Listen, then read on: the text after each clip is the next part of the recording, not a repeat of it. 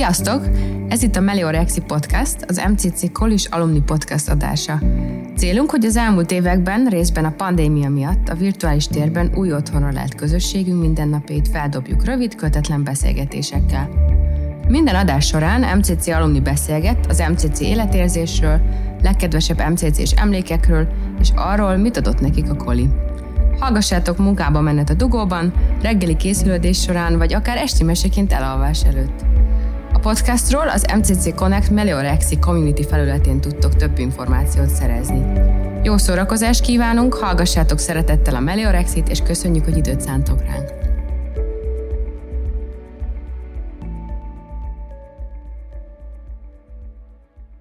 most nekem jutott az a megtiszteltetés, hogy üdvözöljem a hallgatóit a, ennek a podcastnak, amelynek most a, ennek a podcast sorozatnak a harmadik, ha jól emlékszem, harmadik epizódját rögzítjük most, és a legutóbbi beszélgetés során ugye én voltam P. Kesztinek a vendége, és akkor e, úgy harangoztam be, hogy én majd egy meglepetés vendéggel fogok ide visszaülni, beszélgetni, és ez a meglepetés vendég most itt van velem szemben, és úgy hívják, hogy Sovágos Sándor.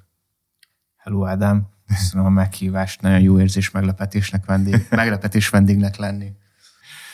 Hogy vagy? Nagyon jól, nagyon jól, nagyon élvezem ezt a napos őszi napot itt az MCC-ben, nagyon nyüzsgés, úgyhogy, úgyhogy minden király. Milyen, igazán arra gondoltam, hogy, hogy ez sok szempontból aktuális most ez a beszélgetés, mert egyébként én szerintem mióta végeztünk, alig találkoztunk, vagy talán maximum egy vagy két ilyen is rendezvényen. Úgyhogy én örülnék neki, hogy egy kicsit így összefoglalnád azokat az éveket, amelyek azóta teltek el, hogy itt aztán végeztél. Jó, jó. Hát én 2010-ben végeztem közgázzakirányon, és hát igazából szerintem három, három ilyen nagyobb szakasz volt azóta, azóta az életemben. Volt egy rövid szakasz, amikor, amikor a Koli után dolgoztam a Nemzeti Bankban, és akkor... Ott mit csináltál?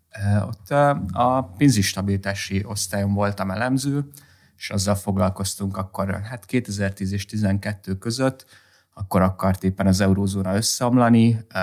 Hú, akkor a görög válságot láttad. Igen, igen, van. igen, a, a svájci frank az svájci frankkal szemben úgy leértékelődtünk, hogy Igen. Az, az, az, nem volt szép, és akkor igazából ott azzal foglalkoztam, hogy mi a helyzet a bankrendszer stabilitásával, mi lesz a nem teljesítő devizahitelekkel, és hogy a bankrendszer tőke helyzete az, az mennyire stabil. Akkor ez a, a, a devizahitelmentő csomagnak a, a az a megvalósul manifestációja, az jó nagy részben neked is köszönhető, hogyha jól értem.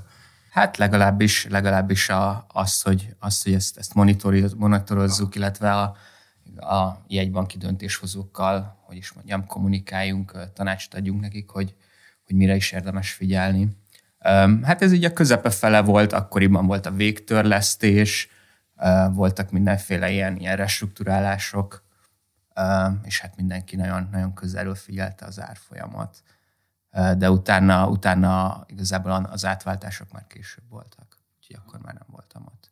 Úgyhogy ez volt, ez volt igazából az első szakasz, ez, hát ez elég, elég izgalmas volt pont emiatt, hogy akkor is éppen olyan, nem is, hogy is mondjam, intenzív gazdasági szituációban volt, mint, mint, mint amit mostában várható. És akkor utána, utána úgy döntöttem, hogy kiköltözöm Hollandiába, és ott, ott megcsinálom a, a doktorimat. Úgyhogy hat évig éltem Amsterdamban, ott, ott, ott PhD-ztem, és utána még a Groningen Egyetemen voltam adjunktus még három évig. Úgyhogy ez, ez, ez mondanám, hogy ez a második, második szakasz. Az, az, azt tudom, hogy nagyon szakmai lesz. És nem is biztos, hogy jó, mondjuk mi ugye közgazdászként ezeket így biztosan örömmel elcsevegnénk ezekről így mélységében is. Bár a mi asztaletén már, már annyira nem vagyok járatos a, a, a pénzügyi rendszereknek a, a, a mechanikájában, viszont egy pár szó, mi, miből, miből phd És miért abból?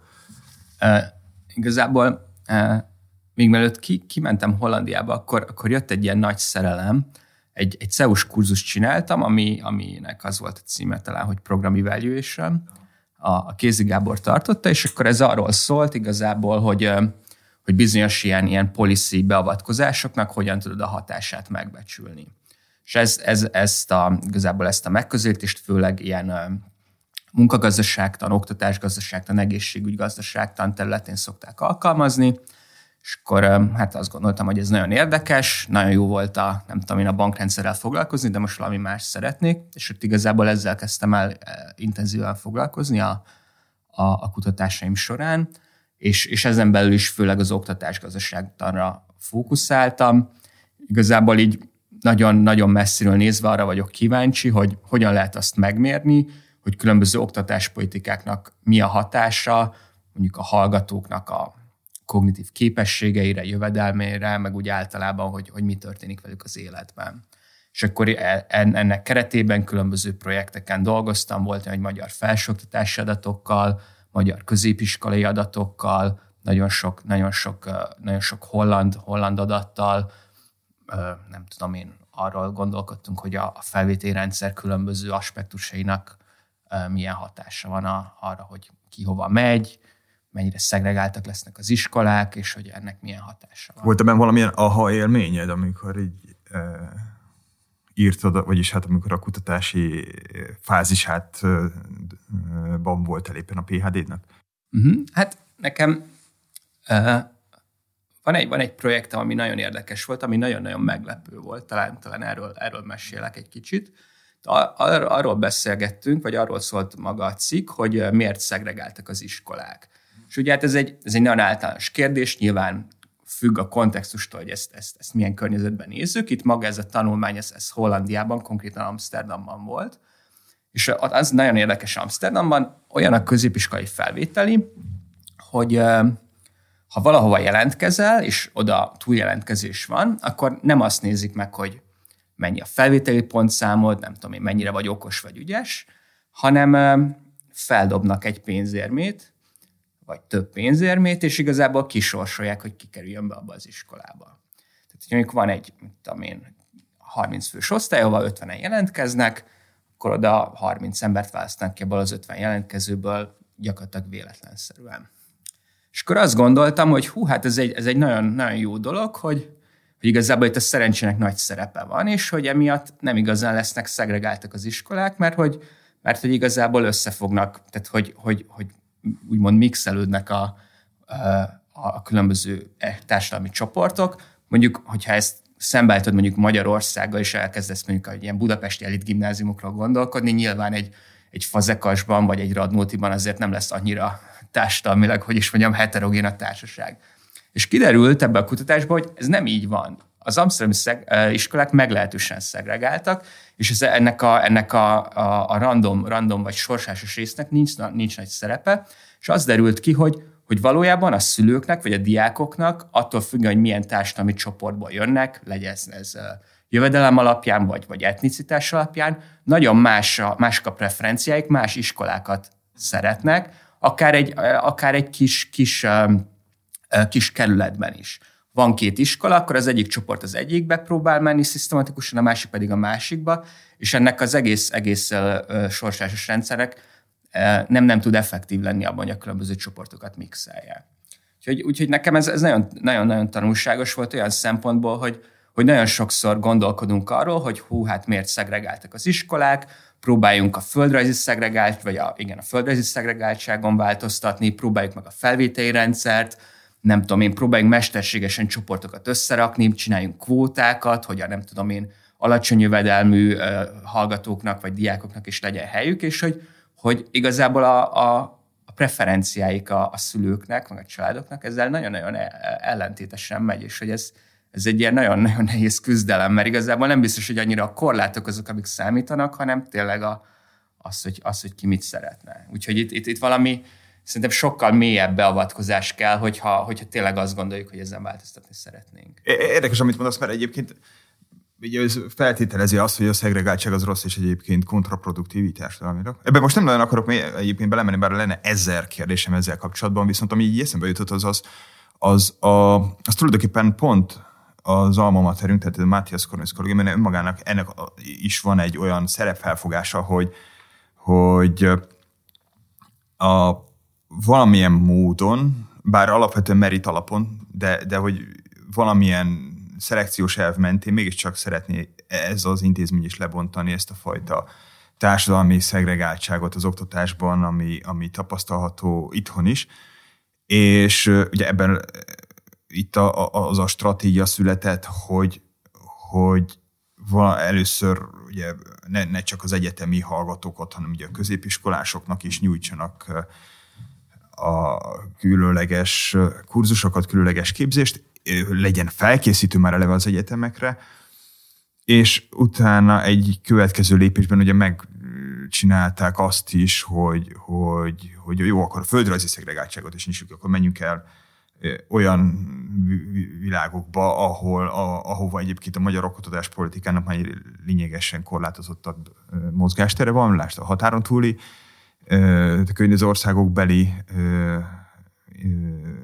közösségek, és ha jól tudom, most egyébként most kitekintenik valakire, aki tudja, de nincs itt szerintem, aki tudja, de hogyha jól tudom, Nyugat-Európa felé is nyit a, a kollégium, és ami még érdekesebb, hogy lement egészen a, a korosztályban, egészen a, ugye a, a, az általános iskolás korosztályhoz is, ahol ugye azt észrevéve, hogy, hogy bizony maga a szegregáltság az annak a, az alapjai már akkor láthatóak, és akkor ö, alakulnak ki azok a fajta különbségek a diákok között, amelyek aztán később visszafordíthatatlan pályára rakják őket, tehát így most már így miatt hogy a felső tagozatosok számára is kéne képzés. Ezt egyébként te hogy értékelnéd? Hogy, hogy e, nyilvánvalóan szembesülti ezzel, meg biztos, hogy követed ezeket az eseményeket, de hogy ütköztetted ezt azzal a tapasztalással, ami, amit, amit így a PHD program alatt szereztél? Hát szerintem, ami, ami egy ilyen nagy, nagy és mondjam, alapvetés ebben az egész, nem tudom én, oktatásos irodalomban az az, hogy igazából a különböző intervenciókat minél korábban csinálod, tehát hogy minél fiatalabb gyerekeken csinálod az, az intervenciókat, potenciálisan annál jobb a hatásuk. Miért van ez? Ugye, mikor, mikor fiatalok, az egy ilyen nagyon, nagyon formatív időszak, és ugye hát a, a, hogyha, hogyha egy intervenciónak pozitív hatása van, akkor ugye több, több idő marad arra, hogy ez, ez, ugye, ez ugye kiteljesedjen. És hogy, hogy nekem ez, ezzel, ezzel, hogy is mondjam, teljesen össze, összeegyeztetőnek tűnik az, hogy, hogy igen, akkor a, akkor a kollégium is egyre, egyre fiatalabbakat próbál bevonzani. Úgyhogy szerintem ilyen szempontból ez, ez abszolút egy, abszolút, hogy is mondjam, összevág azzal, amit, amit úgymond, amit én csinálnék, vagy, vagy hogy ezt az egész problémát megközelíteném. A, azzal kapcsolatban meg, hogy a, mondjuk, mondjuk a szegregáltsággal kapcsolatban, vagy hogy, vagy hogy kinek milyen lehetősége van, azzal kapcsolatban megint csak én a, mikor, mikor, még, mikor még ide jártam a kollégiumban, akkor ugye én a közgázra jártam, és akkor így össze, össze tudtad hasonlítani, hogy mondjuk a különböző más szakkollégiumban kik vannak. És nekem az volt az érzésem, hogy hogy az, hogy, hogy már akkor is a kollégiumnak egy kicsit korábbi volt a szelekció, mint a többi, többi kollégi, szakkollégiumnak, akik tipikusan első évben, egyetem első évén választották ki, már azokat, akik mondjuk bekerültek a közgázra, ami, ami már akkor is egy nagyon szelektív hely volt.